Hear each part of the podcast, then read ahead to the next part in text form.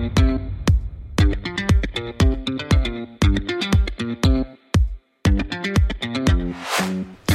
of the interesting initiatives in China is this cooperation between industries and governments, and that is really being reflected right now in Hangzhou by the Zhejiang province in coordination and collaboration with Wanxiang Industries.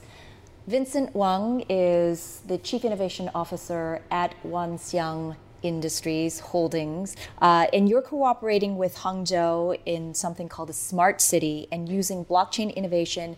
It's called Innova City. Tell us more about this. Innova City is a, a major, very ambitious uh, mega project uh, along the river in Hangzhou. Hangzhou, if, for those of you who have visited, uh, it's a beautiful, one of the most beautiful cities in China. It actually has uh, shares a common feature with Shanghai. Shanghai is divided up into two parts, old and new, by a river, Huangpu River. So right now we're sitting in Pudong. Pudong represents the growth area of Shanghai, has been present, representing that for the last uh, 20 years at least. And uh, Hangzhou is also a, a city of old and new, divided up by a river uh, called Qiantang River. And uh, uh, Innova City is right on the river bank on the Pudong side of Hangzhou City. Let's put it that way. And this is where most of the growth will be. And a matter of fact, that Innova City project is right at the heart of Hangzhou's uh, inner ring uh, that defines the city proper.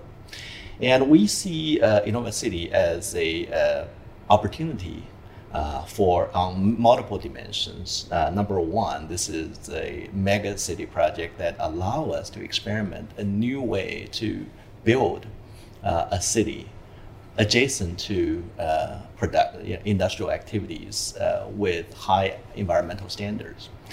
Uh, secondly, it uh, uh, give us a, the testing ground for a new way to look at, for a more distributed way rather than the top-down design way of, uh, to, to look at a smart city.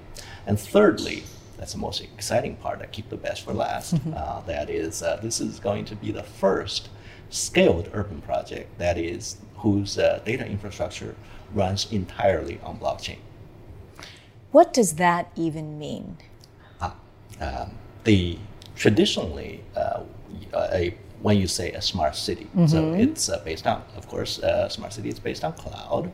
It has certain set of features, for example, uh, facial recognition, smart transportation. But all these are uh, in belong to the data collected from different applications. They belong to different data silos. Um, what blockchain aims to do is number one, as uh, this is discussed uh, uh, to some detail uh, by Dr. Xiao, I just want to repeat.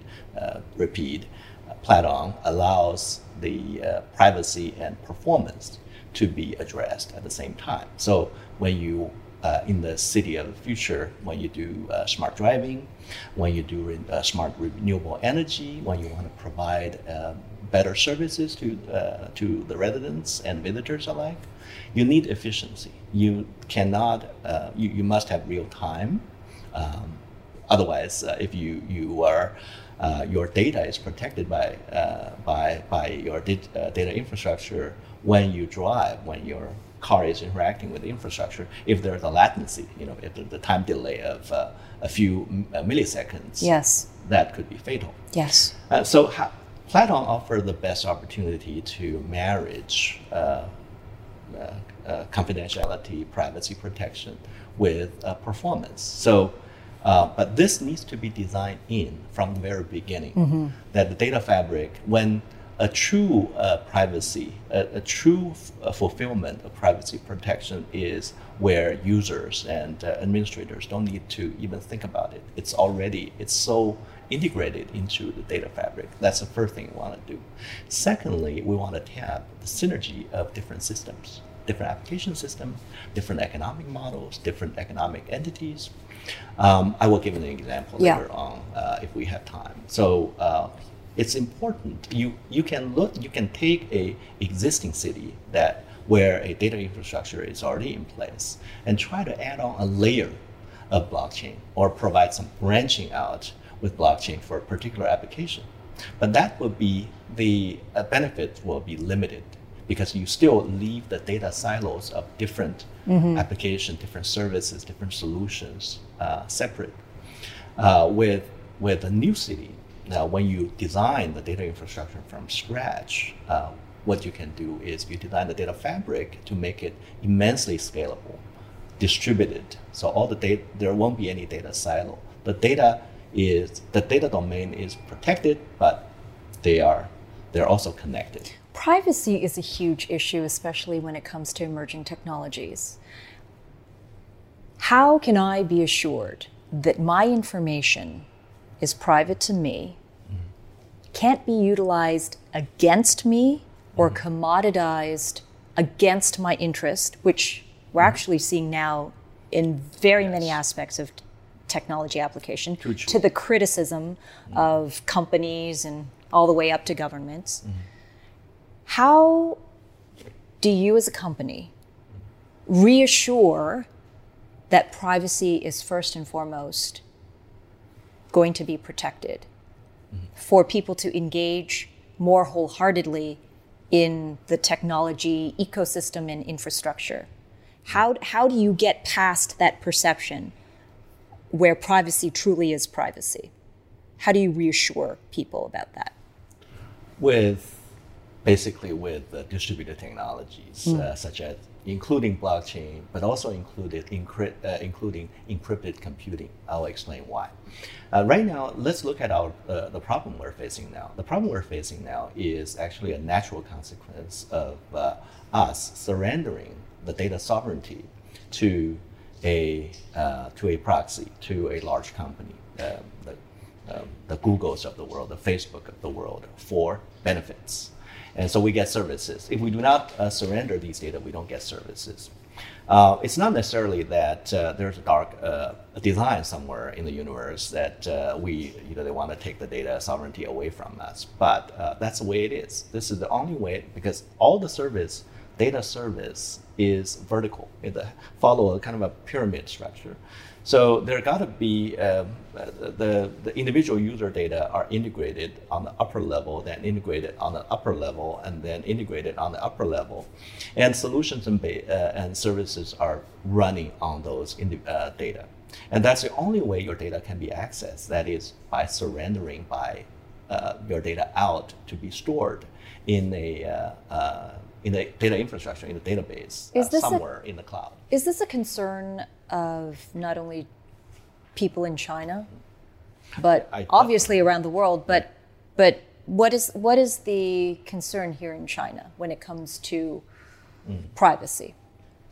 Privacy, I think uh, the privacy concern is fairly universal. Uh, everywhere, like uh, like everywhere else, including U.S., uh, Chinese consumers do not want to have uh, their data abused by uh, unknown third parties. And so the, that invisibility of where your data is going is a great concern.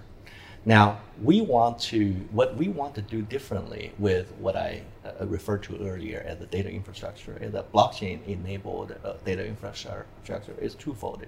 One, we would not ask you, we will create a, infra, data network that uh, does not allow the user to surrender the data. Your data can be accessed, but you do not surrender it. But your data will not be copied and you know, replicated and stored somewhere else. So you, st- you still have your data. You, let's say that it's stored in a little purse of yours, digital purse of yours.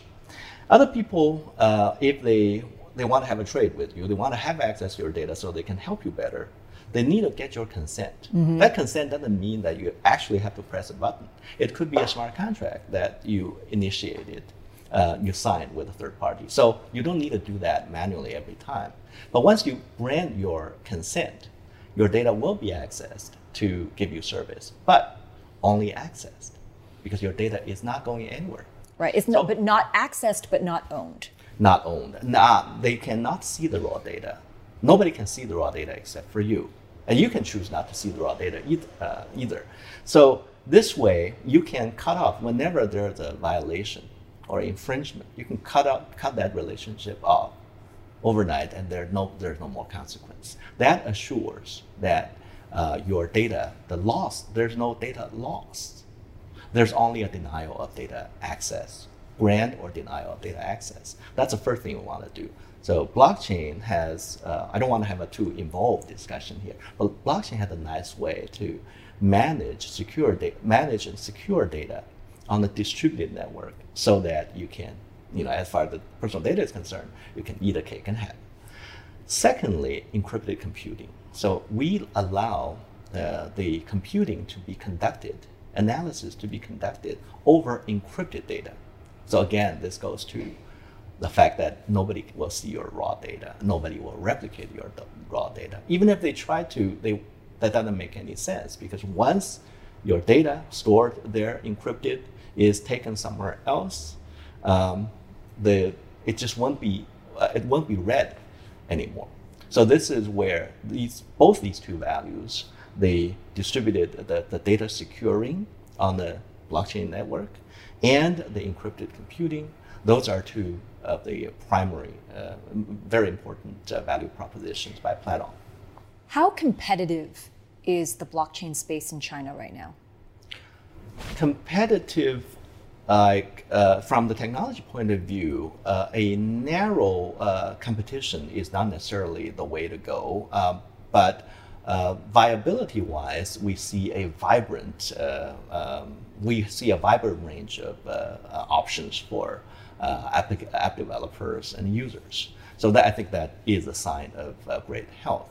Uh, on the other hand, there is both the industries and the users are calling for uh, aggregate meaningful aggregation mm-hmm. so that you have a common platform to establish uh, establish a, a, great value system on. And so I think this is uh, eventually there will be convergence um, on a public chain and uh, the, with regard to a number of uh, public chains. And we have reason to believe that uh, uh, with its merits, uh, Platon will be one of the major infrastructure out there. As you build these initiatives, mm-hmm. it's important to tap blockchain talent. Mm-hmm. It's important to tap the new graduates. Mm-hmm in computer engineering, developers and coders and the like. Does that talent um, exist at a level that competes globally here in China? I believe so.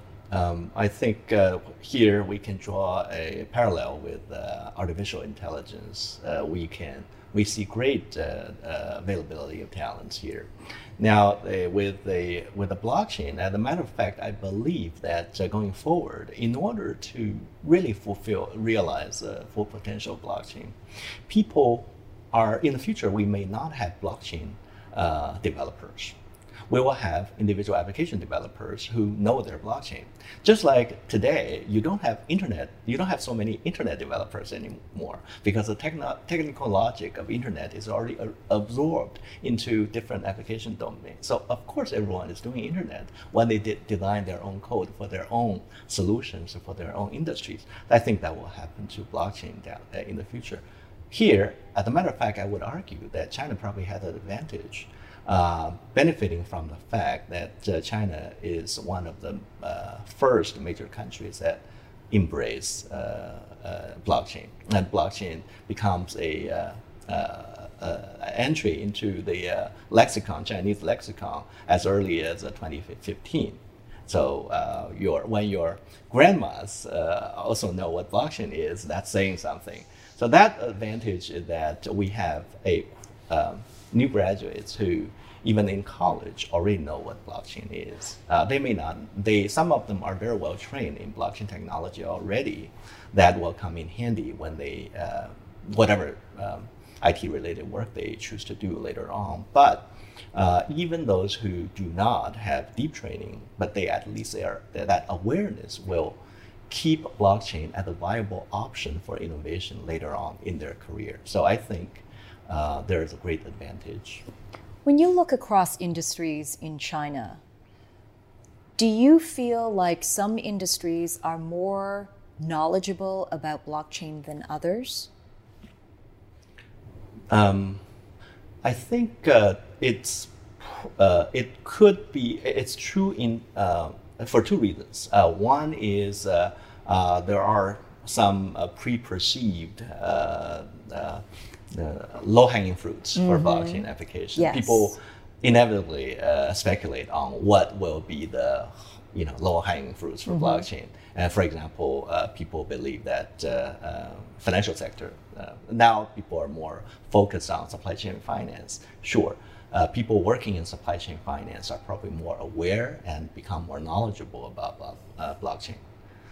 The other area, and I think is happening, and I think it will pick, be picking up momentum, is where blockchain i- you would not naturally think of as a blockchain domain, but uh, it offers a way, uh, great potential to rethink the technical logic of the IT technology that support that uh, uh, industry. For example, uh, provenance, food provenance. Uh, in China over the years, a number of uh, food scare happened. And uh, uh, people very quickly, even though uh, blockchain was not envisioned to be a food technology, but people very quickly realized that it has great applications. But you, so far, the applications are done in a way that is outside in.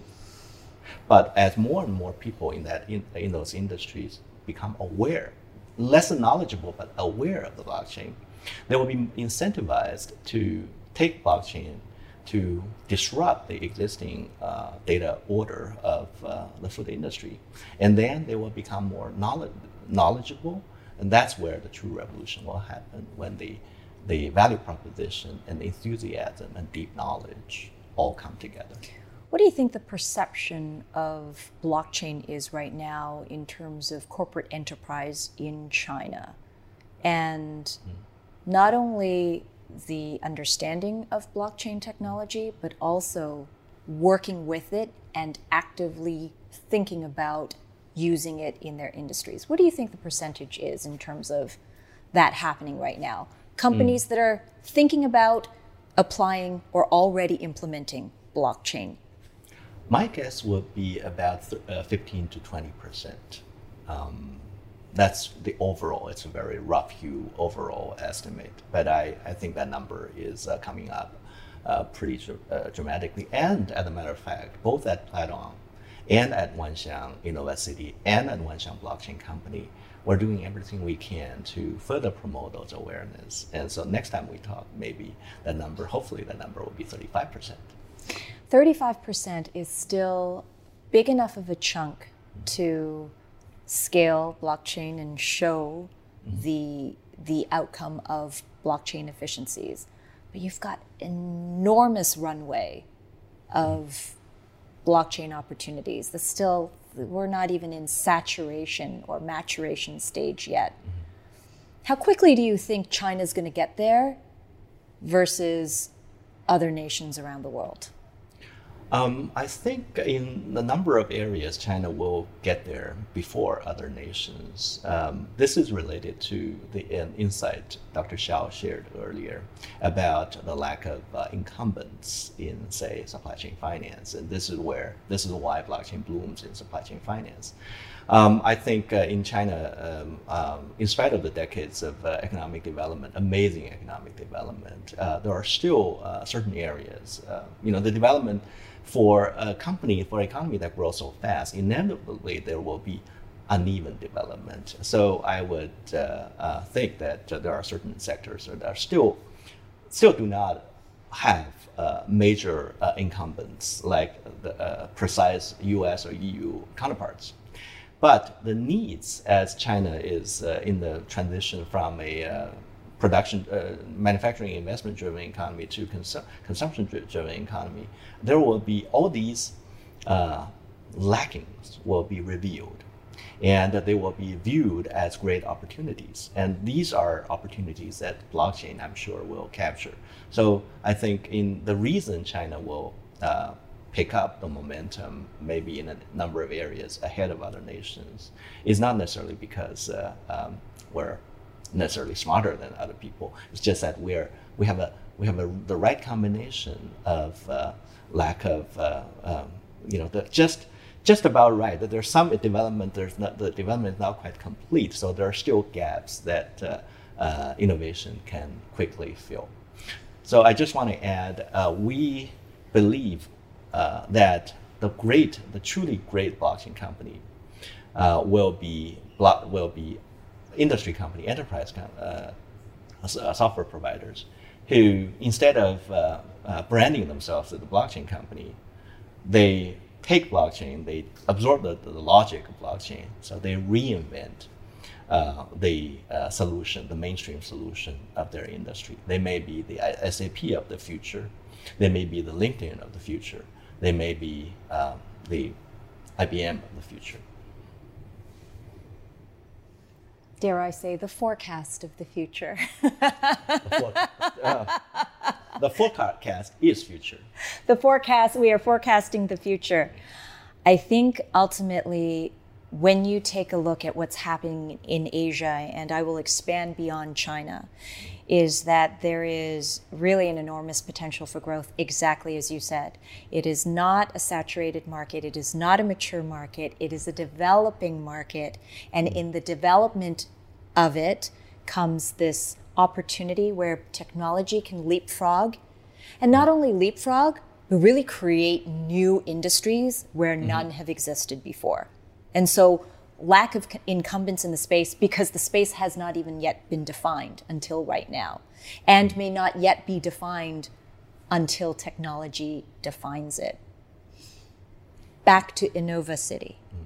What are the things that you were working on that look so different from anything that we have seen in infrastructure today, in government today, in corporate structure today? What are the give me your top three highlights of something that you're working on there that we've never seen before. Uh, first of all, um, I want to uh, sincerely compliment on the insight you just shared with us. I, I, want to show my appreciation of that insight. That you, you, you said that uh, uh maybe some of the industries are not even defined yet. Maybe there's a rule, there's a way to use uh, the blockchain will redefine new uh, boundaries of uh, what an industry, what a particular industry actually means. I think that's a great insight. Um, I would apply that insight uh, onto the smart city that we're building. Um, so, so if you look at smart city today, uh, let's take uh, renewable energy for, uh, for, for example. Over here, you have different players. you have the individual users, household users, and you have the grid operator, and you have the um, uh, sometimes the gated community operator have, have a stake in that as well, and you have uh, exchange energy exchanges, and uh, so now you the, the how do you define renewable energy? Basically, these there are all these different silos or mm. different segments. So it's not quite like a pyramid, but um, data is going everywhere uh, to uh, willy nilly, and there's not a very clean way to organize it. And when that happens, uh, the challenge often is there's no uh, good business model because it's just too confusing. There's no clear uh, who's paying whom for what. Um, blockchain offers a great organizing principle. So down the road, you may see that uh, the boundary between these different players are blurred. They're all connected uh, through a token layer. Mm-hmm. So people trade each other, trade with each other on any num- number of things. They incentivize each other's economic uh, mm. involvement mm. in different ways. And uh, they uh, find relevance where there is none. For example, you take your car home, uh, you have um, you know you have different ways to get your uh, car battery replenished. Um, for example, your uh, community, your residential community may offer a service to physically do that for you. Or you can, uh, someone will, with autonomous driving, it's easier, but before autonomous driving, someone will just come on a trusted blockchain network, take your car, service it, it and then return it to, uh, to where it is. And the, the, the gate permission will be mm. granted, the parking space permission will mm. be hmm. granted. And, um, uh, but you, you wouldn't you wouldn't know. You don't want. You don't need to know. Everything is running on a. It's like a. a it's a, like a lubrication a fluid running on the on the level of uh, a token, and you see the settlement. You see uh, the the token deduction or or uh, grant uh, onto your household. That's all you need to do. You do not. Uh, you all you need to do is provide the right infrastructure. You have the right uh, solar panel. Uh, you invest in the energy storage unit. You make the investment, then done. And someone will take that, take your asset as a resource, and compensate you fairly and seamlessly. So this is really a redefinition of social economic relationships. Because mm-hmm. right now if I trust you, or I trust your brand, or I mm-hmm. trust your reputation, I trust your reviews, Mm-hmm. I do my due diligence, I do my research. Until that point happens that I establish trust with you, then mm-hmm. I decide to engage in a business relationship with you. Mm-hmm. That's really how the world currently exists, right? We do business with the companies, the brands, the people that we trust. Once those relationships falter, we then go to another company that hopefully can maintain our trust, ergo consumer loyalty. But you're talking about a completely different system. What it seems like you're talking about is that the system itself will create that layer of trust so that you don't have to vet every single person who's participating in that system because that system establishes that trust and demands and commands that trust from those who are servicing that system. Absolutely, you get it exactly right. And the system is acting as everybody's uh, proxy. And so you do not, uh, if you make your solar panel available to a third party or a fourth party, um, would, would that party be your client or, um, uh, or your customer? It's, you know, it, it's not, uh, or your provi- uh, solution provider. It's not clear because they're getting something already from servicing you. So um, this is like uh, quantum uh, quantum theory. Quantum theory is that when you go to a a sufficient uh, minuscule level, uh, energy and mass are confused. So they are they're they've converged together, and uh, likewise with uh, when when the service when when energy becomes truly distributed. Um, Who's the provider? Who's the who's the benefactor? Who's the beneficiary? Who needs to be compensated for what? What is also blurred in this place is a system, as you said, that uh, handles all these trading uh, based on secured by blockchain, and uh, execution is uh, the quality of the execution uh, is uh, ensured by um, artificial intelligence on the edge, and monitored probably by the cloud or by additional infrastructure that again are based on these two basic building blocks AI and blockchain. I think for the first time in many of these conversations, I truly see a forecast to what a future could look like. And it sounds like it's being uh, tested right now in Hangzhou. So thank you so much for sharing that. And I can't wait to see more. And thank you very much. Uh, you have provided me with uh, at least two great insights. Thank you so much. I'm glad. Very, very good reciprocation. Thank you so much. Thank you, Vincent. Thank you.